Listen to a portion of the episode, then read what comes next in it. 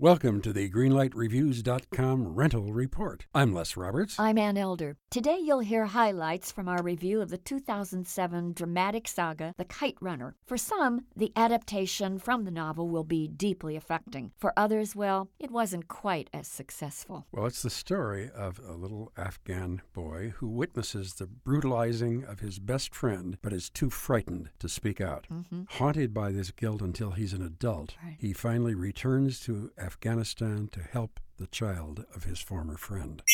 I think there are some very important structural problems here in this film. Okay, Oh, go. And that is that you really need to read the story. You need the writer's brilliant language to get you through the messages they're trying to tell us. It is gorgeously written as a novel. And to see it on screen, it's like getting the Reader's Digest version. Well, I think all the grace and all the style goes away from the kite runner because you do not have the words there. I was very, very depressed after walking out of this film. I was uncomfortable watching this film, and I didn't think I would be after reading the book. And some people will be very moved. Yes. For me, and I think for you, we were both confused. Why are we having such pain and such suffering? Who are we caring about? I mean, it's very, very confusing. So as a result, I have to give this movie a yellow light. I'm giving it a yellow light also, Anne. So, two yellow lights for The Kite Runner.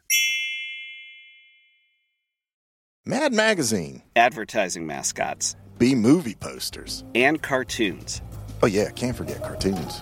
If you get the funky connection that ties these pop culture gems together, you'll dig two designers walk into a bar. See, we're a couple of creatively curious pals living between the bookends of grand museums and dive bars. Hey, you know the place, the sweet spot where highbrow and lowbrow become drinking buddies. So join our barroom chats as we talk influential work and uncover stories of how the familiar became iconic.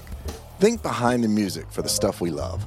Check out our website at two designerswalkintoabar.com. And listen wherever you get your podcasts or visit evergreenpodcasts.com.